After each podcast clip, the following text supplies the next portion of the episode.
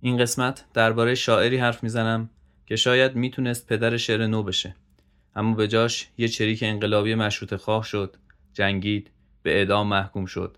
از ایران فرار کرد به ایران برگشت یک کودتای نافرجام و رهبری کرد. بعد به شوروی فرار کرد عضو حزب کمونیست شد و سالها بعد در مسکو مرد و همونجا دفن شد.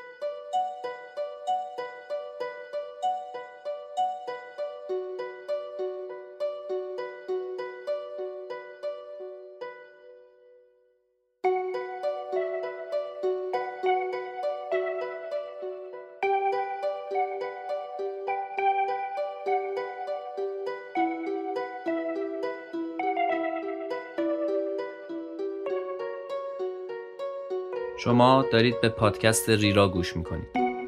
من سامان جواهریان هستم و توی هر قسمت این پادکست یک شعر معاصر می‌خونم و درباره اون شعر، شاعرش و سبک و دورش حرف می‌زنم. این قسمت دوم ریراست که در نیمه دوم فروردین 99 منتشر میشه. توی این قسمت شعر سنگر خونین رو از ابوالقاسم لاهوتی می‌خونم. من می‌خواستم بعد از قسمت اول و مرور کوتاهی که روی شعر مشروطه کردم توی قسمت دوم سراغ نیما برم. اما نظرم عوض شد و تصمیم گرفتم قبل از نیما یک شعر از یکی دیگه از شاعرهای مهم دوره مشروطه هم بخونم. قطعا خیلی بیشتر از اینها هم میشه راجع به شعر مشروطه حرف زد. ولی طرح من اینه که توی فصل اول پادکستم تعداد محدودی شعر رو بخونم و از خلال اونها تاریخ شعر معاصر رو مرور کنم. بعد از اون توی فصل بعد می‌تونم برگردم و شعرهای بیشتری بخونم از شاعرهای دیگه یا شعرهای مهمی که میشه چندین شعر ازشون خوند. شعر سنگر خونین رو یکی از شعرهای پیشگام در تحول قالب شعر قبل از نیما می‌دونند. این شعر در واقع ترجمه شعری از ویکتور هوگو و سال 1302 شمسی سروده شده. اما قبل از اینکه برسم به این شعر راجع به خود لاهوتی و زندگیش صحبت می‌کنم. لاهوتی سال 1264 شمسی در کرمانشاه به دنیا اومد. پدرش که به حکیم الهی معروف بود کفاشی بود که گرچه سواد نداشت اما اشعار عارفانه می‌گفت. لاهوتی تحت تأثیر پدرش از نوجوانی شروع به سرودن شعر کرد. توی گرماگرم تحولاتی که منجر به انقلاب مشروطه شد لاهوتی به تهران اومد و به گفته خودش به محافل انقلابی ملحق شد. بعد از پیروزی انقلاب و مرگ مظفرالدین شاه وقتی که محمد علی شاه مجلس رو به توپ بست و دوره استبداد صغیر شروع شد لاهوتی به رشت رفت تا به نیروهای انقلابی بپیونده. به گفته خودش اون رو بین راه دستگیر کردند اما به کمک نگهبانی که اتفاقا کرد بود تونست فرار کنه و به سختی خودش رو به رشت برسونه و به نیروهای مبارز بپیونده. توی جنگ هایی که به فتح تهران منجر شد لاهوتی ظاهرا شجاعت زیادی از خودش نشون داد. یکی از اشعار خیلی مهم لاهوتی هم مربوط به همین دور است. شعر وفای به عهد که سال 1288 شمسی سروده شده. یعنی همون سالی که ده خدا شعر یادارز شمع مرده رو سرود. در زمان درگیری های بین نیروهای مشروط خواه و نیروهای طرفدار استبداد تبریز به خاطر محاصره دچار قحطی شده بود. این شعر وصف حال زنیه که بعد از اتمام محاصره و قحطی سر مزار فرزندش میره. اردوی ستم خسته و عاجز شد و برگشت. برگشت. نه با میل خود از حمله احرار. ره باز شد و گندم و آزوقه به خروار هی وارد تبریز شد از هر در و هر دشت. از خوردن اسب و علف و برگ درختان فارق چو شدن ملت با از و اراده آزاد زنی بر سر یک قبر ستاده با دیده ای از اشک پرو دامنی از نان. لختی سر پا دوخته بر قبر همی چشم بی جنبش و بی حرف چو یک هیکل پولاد. بنهاد پس از دامن خود آن زن آزاد. نان را به سر قبر چو شیری شده در خشم. در سنگر خود شد چو به خون جسم تو غلطان. تا زن نبری آنکه وفادار نبودم. فرزند به جان تو بسی سعی نمودم. روح تو گواه است که بویی نبود از نان. مجروح و گرسنه ز جهان دیده ببستی. من عهد نمودم که اگر نان به کفارم اول به سر قبر عزیز تو گذارم. برخیز که نان بخشمت و جان بسپارم. تشویش مکن فتح نمودیم پسر جان. اینک به تو هم مژده آزادی و هم نان. آن شیر حلالت که بخوردیم ز پستان. مزد تو که جان دادی و پیمان نشکستی.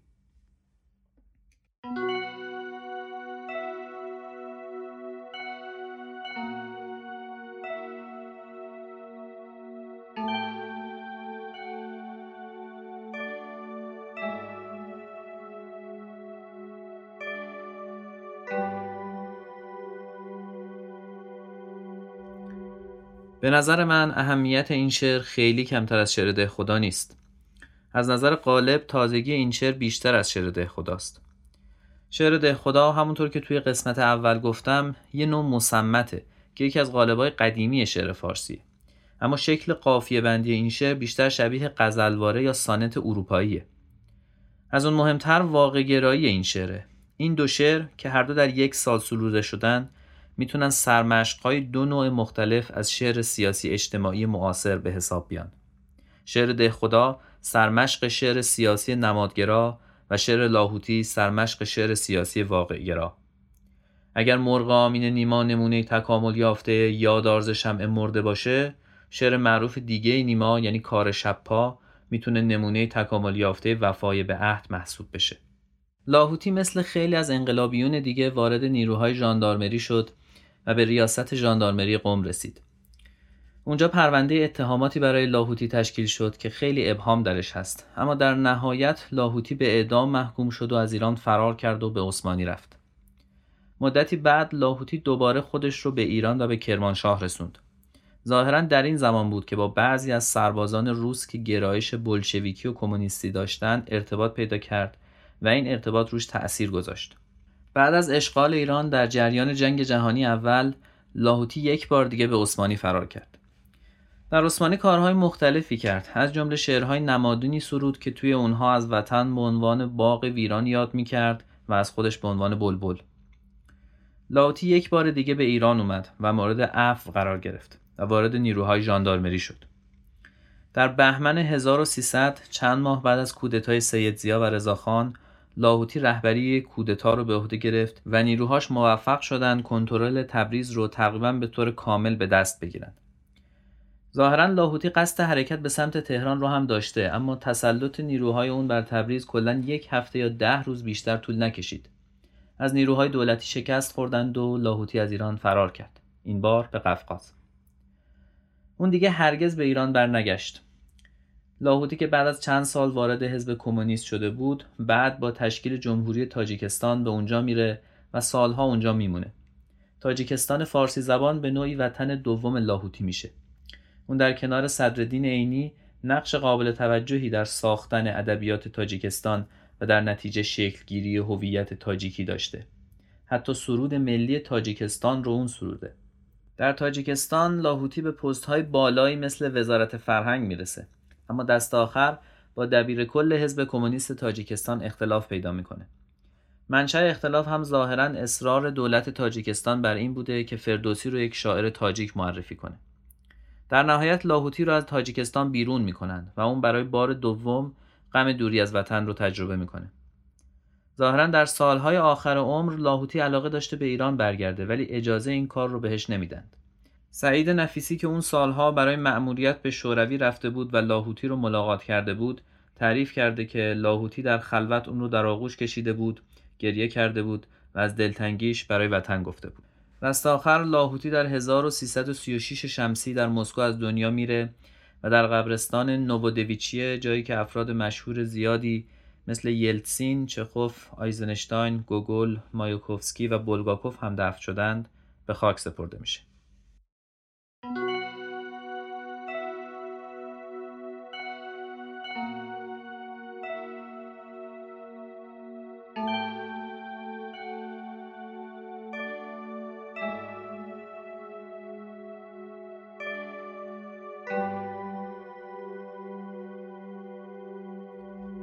رزماوران سنگر خونین شدند اسیر با کودکی دلیر به سن دوازده.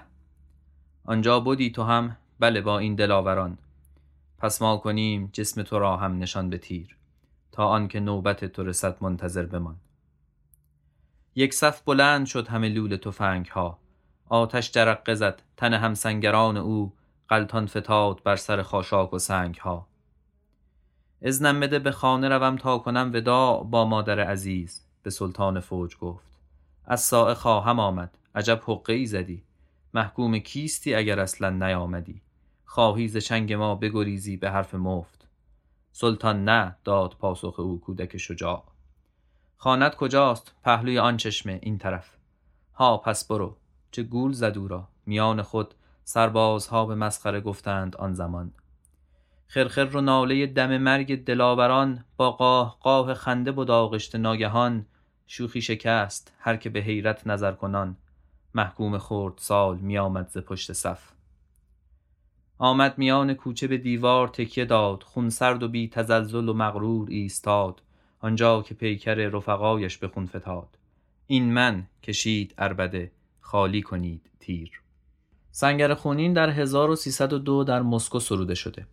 همونطور که گفتم این شعر ترجمه شعری از ویکتور هوگوه البته شعر هوگو بخش دومی هم داره که توی اون کودک شجاع رو با قهرمانان یونان باستان مقایسه می‌کنه و لاهوتی این بخش رو ترجمه نکرده. این شعر هم مثل وفای به عهد یک شعر سیاسی واقعی گراست گرچه این شعر ترجمه شده اما هم انتخاب شعر برای ترجمه مهمه. همین که لاهوتی موفق شده به خوبی فضای شعر رو توی زبان فارسی بازسازی کنه. صحنه ای که شعر ترسیم می‌کنه یادآور رمان معروف بینوایانه. بخش مهمی از وقایع این رمان به قیام 1832 پاریس که به نام شورش جوان هم شناخته میشه مربوطه.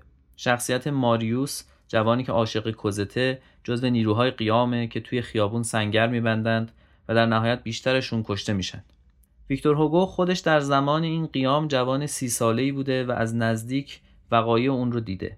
میگن که هوگو با شنیدن صدای شلیک ها به خیابون میره و خودش رو بین سنگرهای مبارزان می‌بینه.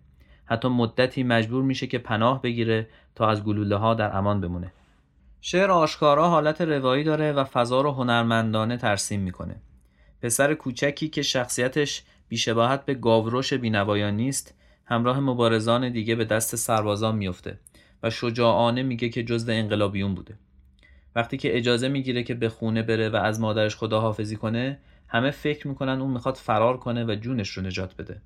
اما همونطور که صدای خنده سربازها مخلوط با خرخر و نفسهای آخر انقلابی های تیرباران شده به گوش می‌رسه کودک برمیگرده و شجاعانه میگه که آماده تیربارانه. نکته جالب اینه که توی شعر هوگو سربازها تحت تاثیر این حرکت کودک رو آزاد می‌کنند. اما لاهوتی شعر رو همینجا تموم می‌کنه. به نظرم پایان شعر لاهوتی کوبنده تر و تأثیر گذارتره این نکته که این شعر رواییه و پایان قافل گیر کننده داره کمی به یک حکایت منظوم شبیهش می‌کنه.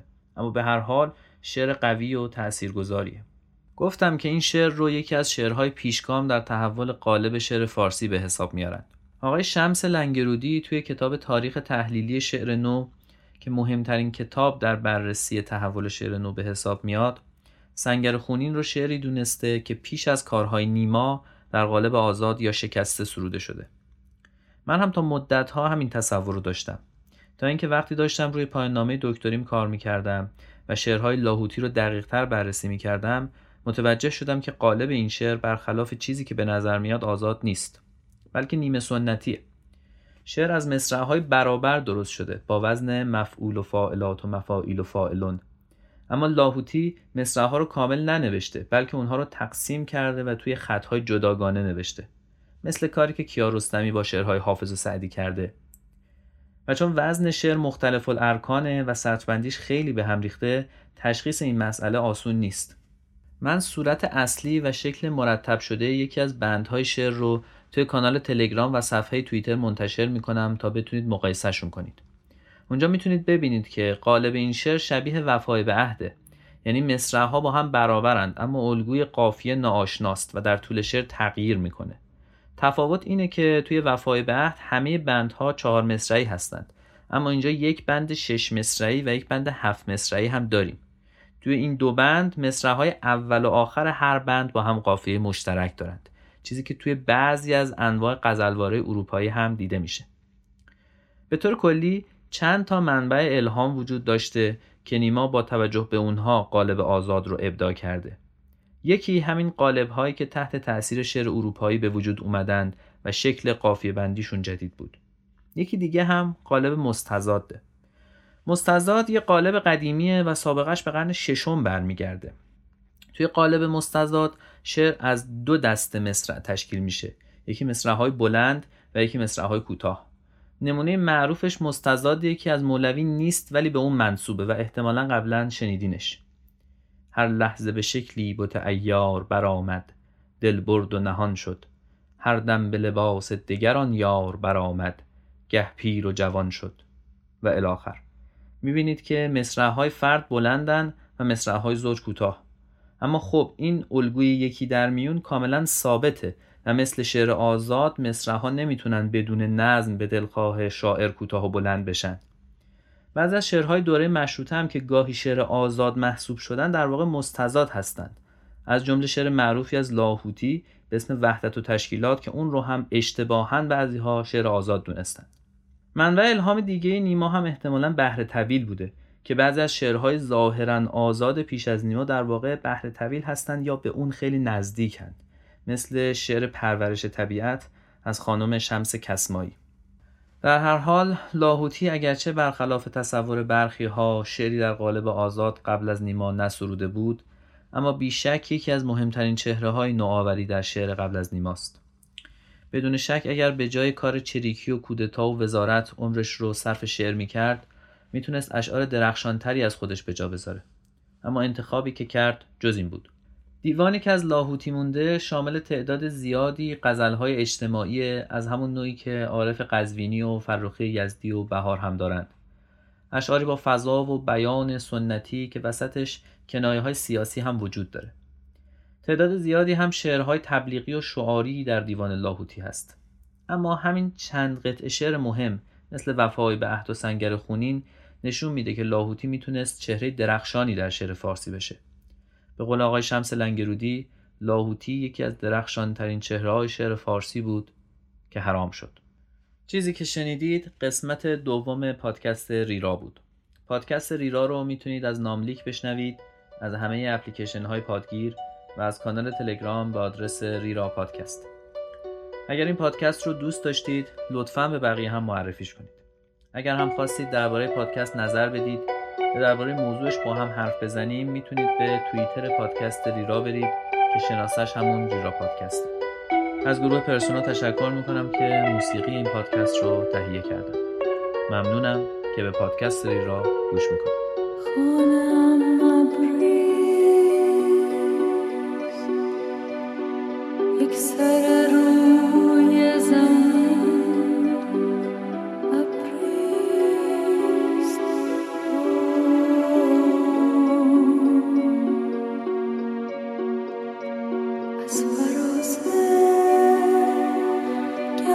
na na